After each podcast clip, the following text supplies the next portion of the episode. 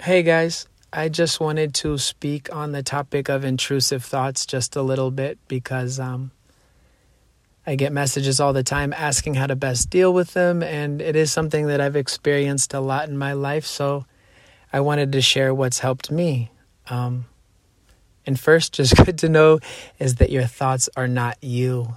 As much as we read and hear um, in the mainstream media that your thoughts create your reality and, and your thoughts have power over you, um, which thoughts do hold power to some extent, but just to give you example in my life, there were six years where I truly thought I was going crazy. I thought I was dying of cancer or a brain tumor. Um, I thought I was having a heart attack many times, and I truly believed it with all of my heart. And um, although that felt like my reality, that reality never came true. I never did lose my mind. I never, the doctors never found the serious illness um, that I thought for sure I was living with. Um, and although it felt real and the thoughts produced by it matched that and the feelings of discomfort and feeling like, I mean, true physical sensations of my heart hurting and different places aching, um, those were very real in the sense of, of being felt. But my worst fears never came true. Um, and I struggled so many years believing they were going to, always thinking in the future. Um, of worst case scenarios. So after many years of of just realizing these aren't coming true, um, you know, after that many years, you were like, okay, well, man, I thought it's it's going to happen so many different times, and it never did. So that alone brings comfort. And um, a couple other things that have brought comfort is, is you can tell right now that you're not your thoughts because you can you can think about thoughts that you've had in your life that pop into your daily daily mind that you know are not true. I mean, we all have them. Everybody, everybody experiences thoughts that are not true. Um, so just take a second right now and think. Think about all the different thoughts you've had in your life of, oh no, this is going to happen. Um, and all the labels you've put on yourself, all to just eventually change.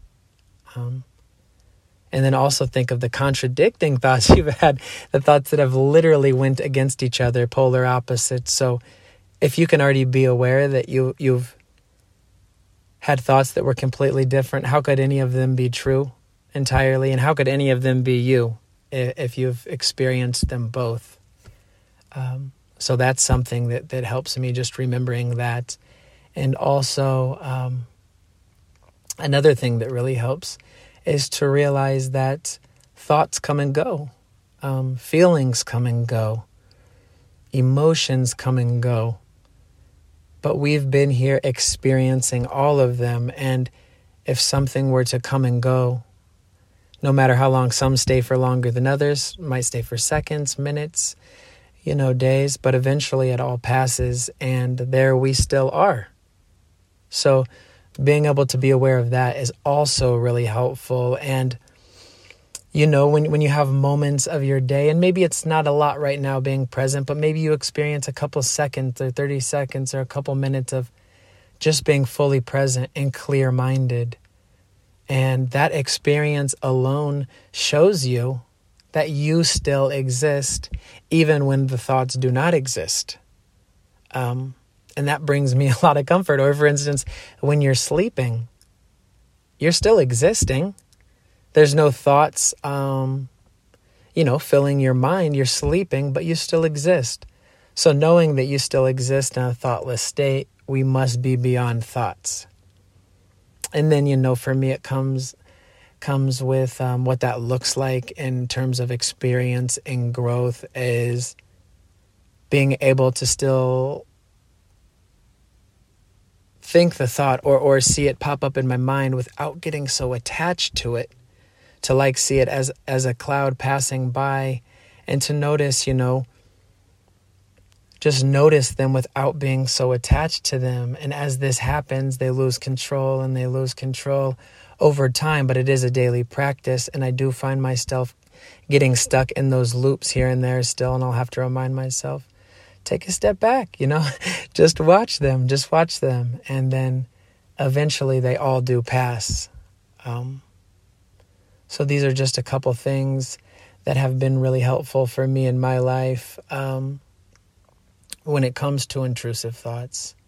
And and what I've realized is that some of the worst intrusive thoughts go so much against your character, and that's why they scare you and cause a reaction inside of you. Because, you know, you might have a horrible thought. What if I lose my mind? What if I do something horrible? What if I committed a violent act or just lost it one day, you know? And the reaction of fear amplifies that and produces more of those thoughts and more of those feelings because because you're believing them to be true. So what I what I'm learning is yeah, the thoughts still come in here and there, but I accept them, I witness them, I don't hold on to them so tight, and then eventually they all pass.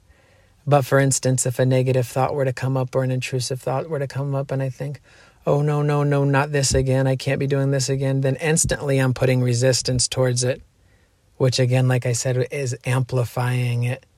So so almost loving these thoughts almost just an a open loving awareness um, that witnesses these thoughts that loves these thoughts that just accepts them. You know it doesn't have to hold on and grab them so tightly and act like they're you because we know they're not but just accept them you see them just like you see the clouds passing by and you let them go without holding so tight um, and just a simple phrase that, that's really stuck out to me lately is just you don't have to follow every single thought.